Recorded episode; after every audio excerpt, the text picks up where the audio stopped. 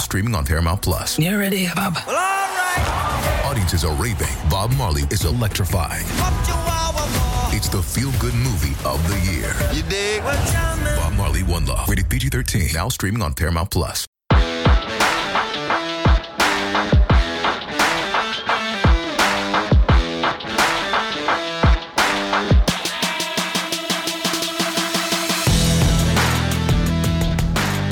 Welcome back to another edition of Through the Smoke, a Miami Hurricanes football and recruiting podcast here on the 24 7 Sports Network. David Lake bringing you another solo pod as uh, Gabby is still on paternity leave, enjoying his time with baby Stella. Uh, so I will be here giving my uh, more in depth, well thought out points from Miami's disastrous 45 to 21 loss to Duke on Saturday. Uh, so let's just hop right into it. Um, tough to know where to start with discussing this game. There's so many things to touch on. Um, so I think the the way I want to format this is just kind of I'll begin here, just kind of discussing the game. Uh, you know, basically going through the game flow uh, in chronological chronological order, and then I want to pull things back and go big picture. Uh, kind of give big picture thoughts on what the issues are right now with the program in general, and uh, you know maybe as it pertains to this specific loss as well.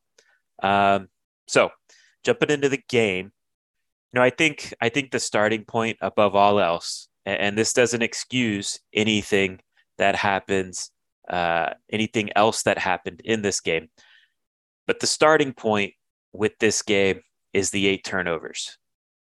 Uh, that stat, eight turnovers, that's ball game right there. If uh, if Alabama turns the ball over eight times against Florida A and M, there's a good chance Alabama's going to lose that game um, with with that type of turnover total, especially the way Miami turned it over, which gave Duke uh, good field position more times than not on those turnovers. And I think you know Duke did a good job of of making Miami pay with I believe 31 points off those turnovers. So um, that stat right there, eight turnovers, you're not going to win. Period. After that game. Uh, with that being said, though, there is plenty more to get into outside of the turnovers. Um, the first thing I want to touch on uh, is, you know, look, Miami started fast. That was good. Uh, 7 0 lead. Looked like Miami was on its way to controlling things and, um, you know, winning, potentially winning a comfortable game. They really did a nice job of uh, controlling things in the first quarter. One thing I want to touch on, though, in the first quarter, and I am, I am bringing up this point in hindsight, uh, so I recognize that, but there was a fourth and one situation with six minutes left in which Miami ran the ball with Lucius Stanley. And there's two points here that I think are, are fair. Number one, I do like that Mario Cristobal is willing to be aggressive. I don't have an issue with going for it on fourth and one.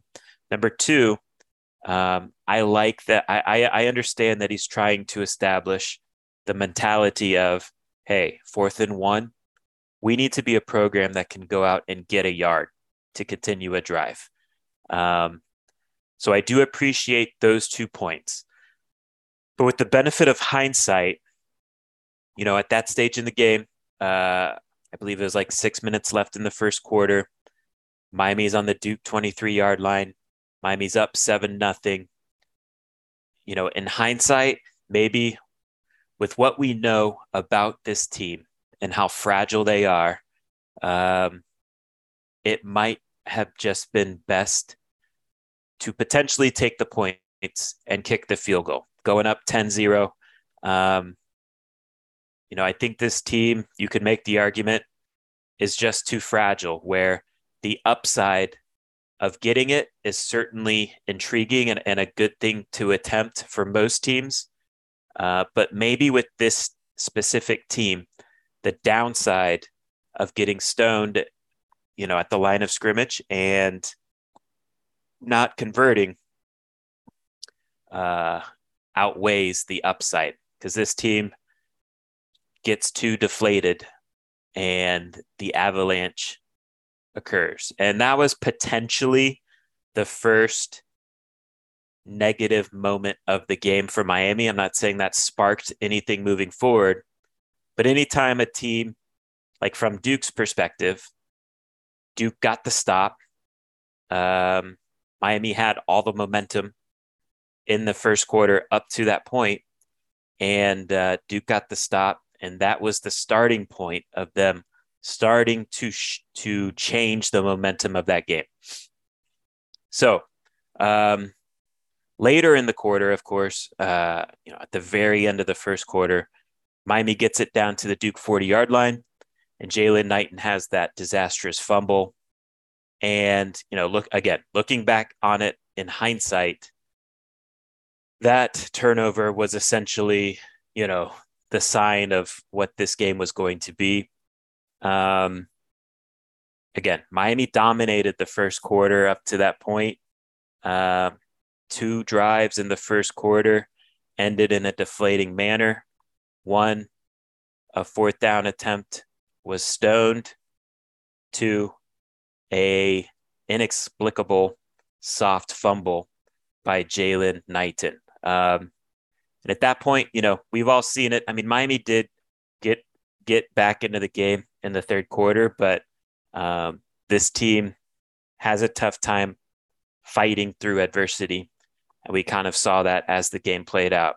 So Duke, you know, has some short fields thanks to turnovers. And that's when the Blue Devils really started to get confidence. And it was it's similar to the way the Middle Tennessee State game played out uh, with the short field turnovers, able to get easy points off those short fields. Um, to me, the frustrating thing from a Miami perspective with those short field situations, look, obviously the defense is in a very tough situation. Anytime you can force a field goal, that's a huge win in those situations. Um, but the thing that frustrated me was the approach with defending Duke quarterback Riley Leonard. We all know we harped on it. Um, Riley Leonard is a good physical running quarterback. Um, and early on in the game, it looked like the approach was having maybe Corey Flagg kind of in charge of spying him at times. Um, I think on the first touchdown, it looked like Corey was either just straight up out of position or he was late on the read or just didn't have the athleticism to get in position to make a stop on Riley Leonard. Um, the frustrating thing with Leonard's first two touchdowns, which were short yard, short field situations, was both of those touchdowns were uh, third and goal situations. So he scored the first touchdown on third and nine, and he scored the second touchdown on third and five. So, you know, I, I was frustrated by the approach of, look, I think Riley Leonard has to carry that offense on his back. And so I think the approach should have been hey, we have to make anyone else on Duke's offense beat us. We just can't let Riley Leonard beat us. And um, during the course of these situations, particularly inside the 10 yard line, Riley Leonard won. Um, so that was frustrating to watch. Second, later in the second quarter, of course, losing Tyler Van Dyke was a was definitely a blow. And at that point in the game, it definitely looked like Miami was just trying to get to halftime, get to halftime, get everything settled down. Um, Jake threw a pick right before halftime in which he was pressing, forcing it downfield, etc. Um, so Miami comes out of halftime. They're down 17 to 7 and they have first possession in the second half. Jake comes out, starts hot, throws a nice 71 yard bomb to Colbie Young did a nice job of shaking off the tackle by the Duke corner and, um, you know, running into the end zone. Miami starts to seize the momentum back. Um, defense forces a fumble to give Miami good field position. And on the next possession, Jake finds Will Mallory for a nice catch and run touchdown. Um, so Miami is up 21 17. Things seem to be going their way from a uh, momentum standpoint. But then Duke counter punches. And, um, you know, Miami's up 21 17. It's time for the defense to step up. I think up until that point in the game, the defense played relatively well. Yes, the defense allowed 17 points. All of those 17 points, though, were off um, turnovers and short fields. Um, you know, w- without those situations, the defense did play well up to that point. So Miami was counting on the defense to kind of start holding it down like it had um, to that point in the game. But Duke responds with an 18 play, 79 yard touchdown drive to take a 24 21 lead, and the Blue Devils never looked back. Miami was punched in the mouth, and they had no response after that uh, drive. Uh, you know, we all know what happened. Jake Garcia totals three picks in the game. He got sacked four times. I think he had a, I think he had a, a fumble as well. Um, you know, after those first two touchdown drives in the second half, Jake's performance was really poor. Um, just not on the same page with the receivers. Seemed to be, um, you know, late on some reads. Um, and, the troubling thing about Jake's performance is all three of his picks came when he was kept clean. Uh, he was not dealing with any pressure when he threw those balls. Um, it was just simply terrible decisions and or not being on the same page. So, you know, let's see how Jake looks. I'm assuming Tyler's going to be out for a while with his uh, shoulder deal. So let's see how it looks with Jake getting to prepare for a full week as a starter. Can he settle down? Can he play within the offense? To me, that's the biggest thing. That's the biggest question Jake has to answer. We all know he can push the ball downfield. Um, his gunslinger mentality can be good at times, but also there is value to just taking the safe throw, taking the check down, playing within the offense, um, you know, playing to fight another down. That's the next step Jake needs to make if he's going to be a starting quarterback at this level. Uh, we will see as, you know, we'll see how that goes moving forward with Jake, that development. Um, fourth quarter, you know, the turnovers continued for Miami, of course, as we touched on. And at that point, you could just tell the defense was kind of over it. I'm not going to say they quit, but you know, effort was lacking, tackling fell apart.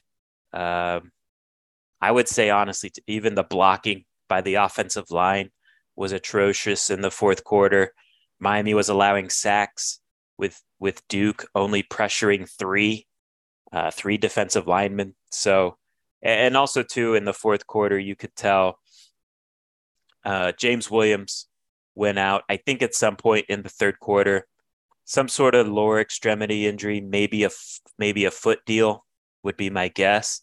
Um, but anyways, I think it was pretty clear, particularly in that fourth quarter, how the defense missed James Williams significantly because the players that came in for him uh, at that point in the game were not very good at all with their tackling angles, with their tackling.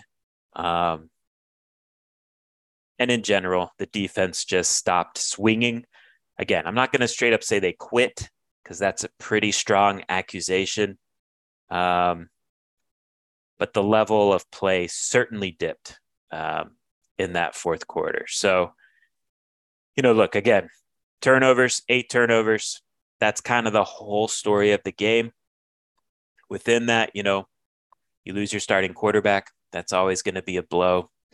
And, um, you know, Duke was the team that was better equipped to fight through adversity. So I kind of want to have a big picture conversation now. Put the Duke game to rest um, because I think this is a tough time for fans, anyone that follows this program. And the thing that we all do, it's human nature, is we want to point the finger at something, uh, you know, as a source to blame for the issues. And I've thought a lot about this. And um, honestly, what I think about what's going on here in terms of like, where do I want to point the finger and blame? I have a hard time pointing to just one thing. I think it's like anything in life, you know, it's, it's rarely are issues black and white, uh, where you can just point to one singular thing, fix it, and the issues are gone. But I think you can boil it down to three things going on with the program right now. I think number one, the players aren't talented enough to overwhelm opponents. Um, I think that's clear and obvious. We all see it. You know, when when guys give up soft fumbles or throw insanely silly picks, you know, what can be done? Um, so that's number one. But the players are not the only issue at all going on right now. Uh, the coaches certainly play a role in this as well. Um, I think all season they haven't really had the greatest feel for this team. I think coming off the bye week, we started to see some some changes made to the systems, um, and there was some success with that. Um, but in this Duke game, there was a significant step back in the development. Um, and, and the area where it's most troubling to me in terms of the step back is blocking and tackling. You know, Mario football is a blocking and tackling sport. This is supposed to be Mario Cristobal's strength. You know, he's a former offensive lineman, former offensive line coach. Physicality is what he preaches day in and day out. And year over year, if we're just being honest, um, the tackling is maybe marginally better. So instead of being the worst Power Five tackling team in the country, Miami's like in the bottom five, Power Five wise in tackling. Um, the pass blocking, that was the worst performance of the season um, in the pass blocking phase. And honestly, the run blocking, I mean, if if you wanted to argue that the run blocking is worse year over year, right now, I would not push back on that. That has dipped. Um, you know, these are supposed to be Mario Cristobal strengths in terms of development, physicality, and toughness. And in this Duke game, at least, those things slipped. So we'll get into others. And I think the third thing that I want to touch on um, that is something to point the finger and blame. And this deserves a much longer conversation than I'm going to be able to provide on this podcast.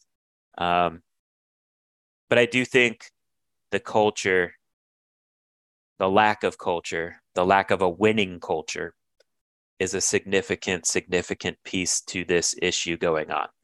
Um, I'll touch on that later. I, w- I want to circle back so, you know, we talked about the players.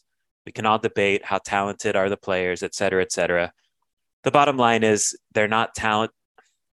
They're not talented enough to overwhelm lesser opponents. I do think Miami's roster is more ta- talented than Duke. I do think Miami's roster is more talented than Middle Tennessee State. Um, and so that goes back to the coaching failures. Um, you know, while Miami is not overly talented, they are still more talented than those two teams. It's not even close. Why the coaches are unable to put together game plans that allow Miami to be competitive against these lesser type of teams is troubling.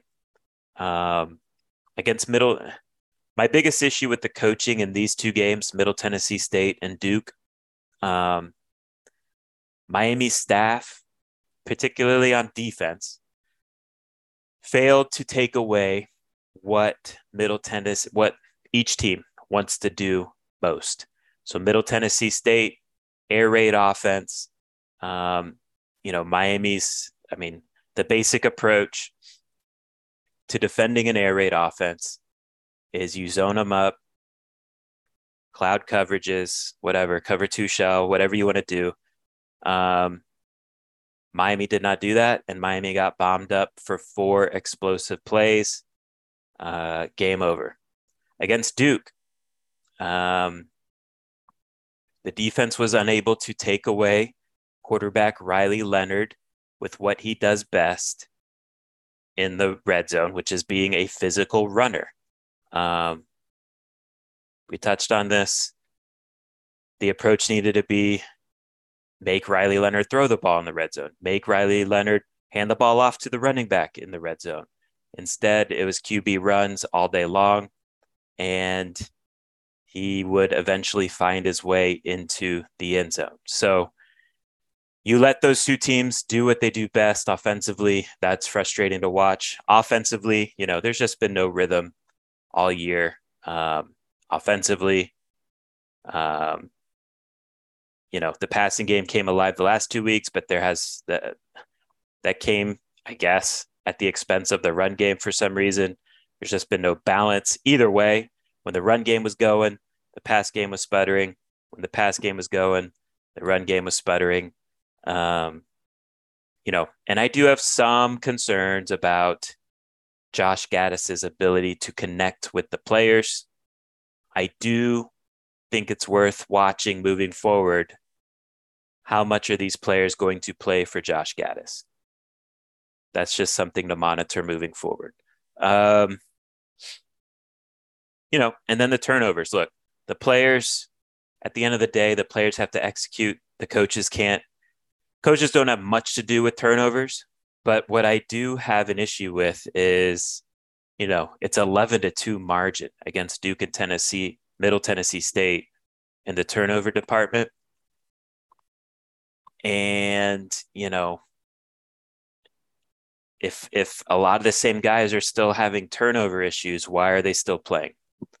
Um, I'll leave it at that. I also think too, it just took way too long for this staff to get a good self scout of this team, what their strengths, what their weaknesses are. Um, and, you know, they put themselves in a bad position because they didn't have the greatest understanding of their personnel. But to me, you know, with all that being said, look, the players are at fault, the coaches are at fault. To me, the biggest issue with this program, though, is bigger than that. To me, the biggest issue with this program is cultural. Uh, you know, over the course of the last 15 years, this program and the players have, have come and gone um, and, and just been too accepting of losing. This program has dipped. Um, you know, for the most part, with each regime, there was a little bit of a bump there with Mark Richt.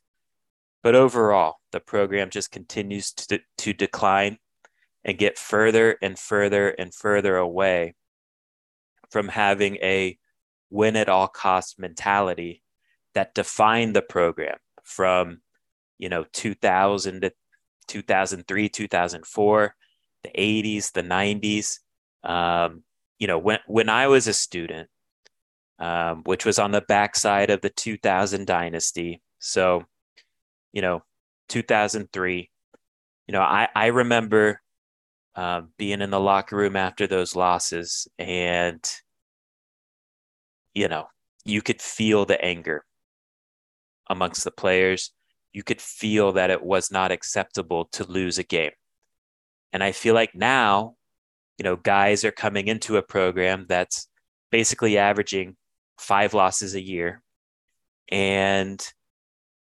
unfortunately the culture is too accepting of that mediocrity.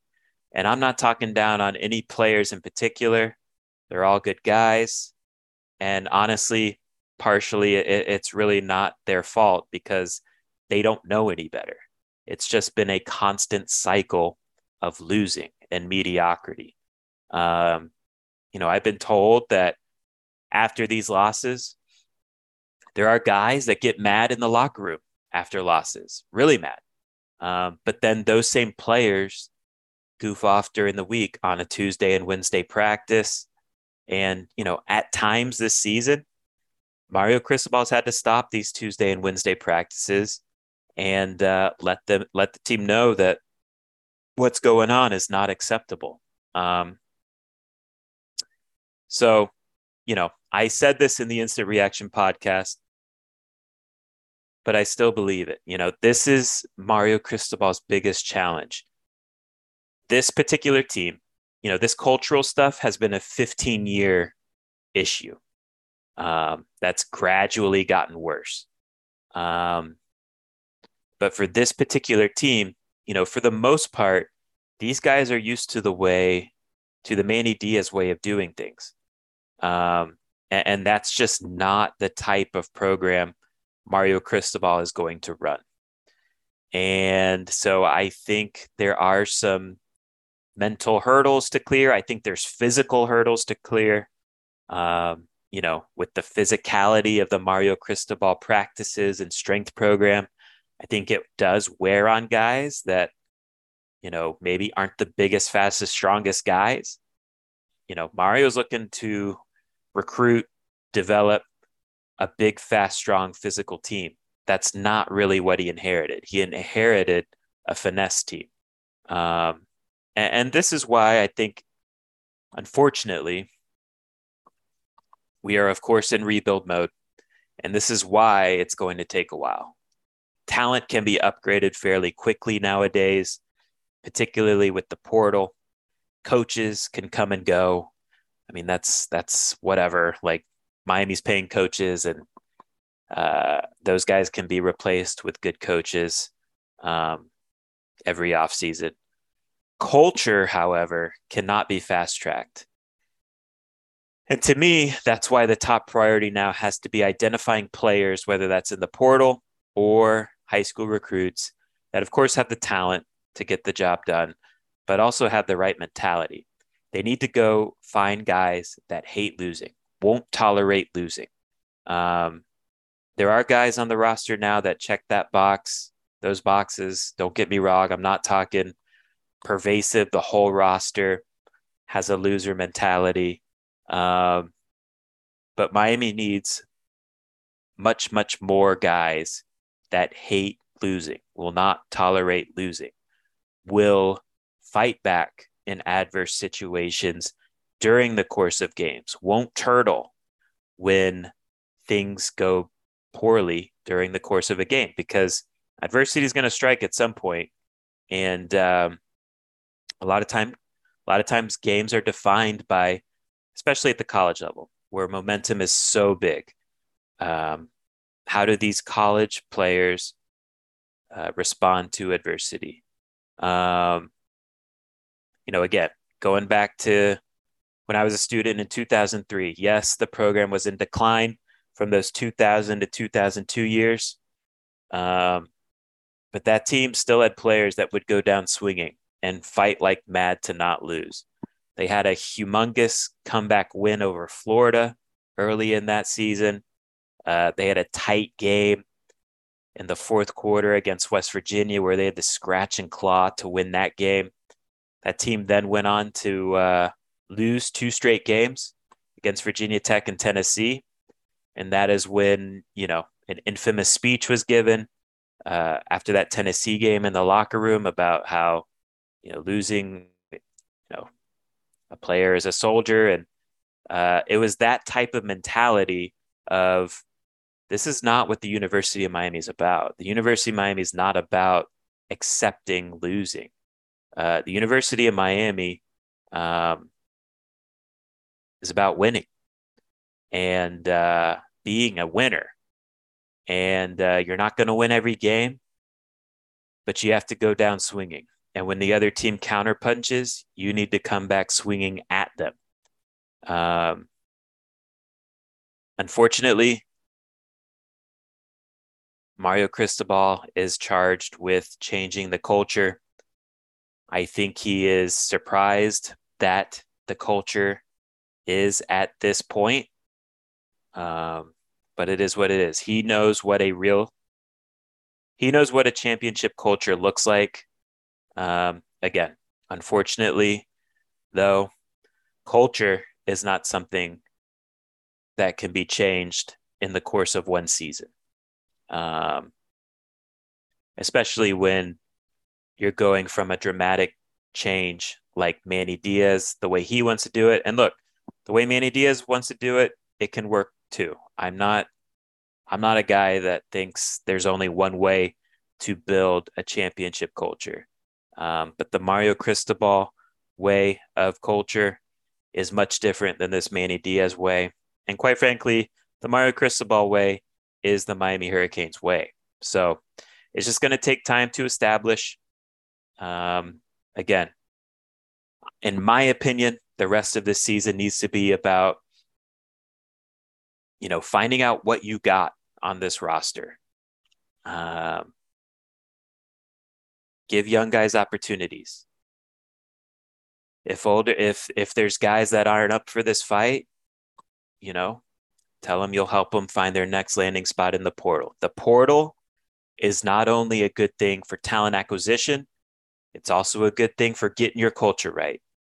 And if you got if you got guys on your roster that aren't cultural fits anymore, there's nothing wrong with with letting them pursue their careers at other places. So kind of ranting, solo pod. Um, Hopefully, all that made sense to you. That's my read on things right now. Look, again, we all want to point the finger at one specific thing it's the players, it's the coaches. You know, we want to get in the weeds on schemes and all that good stuff. And I'm here for it. I love football. I love all that stuff. I'm here for all that discussion.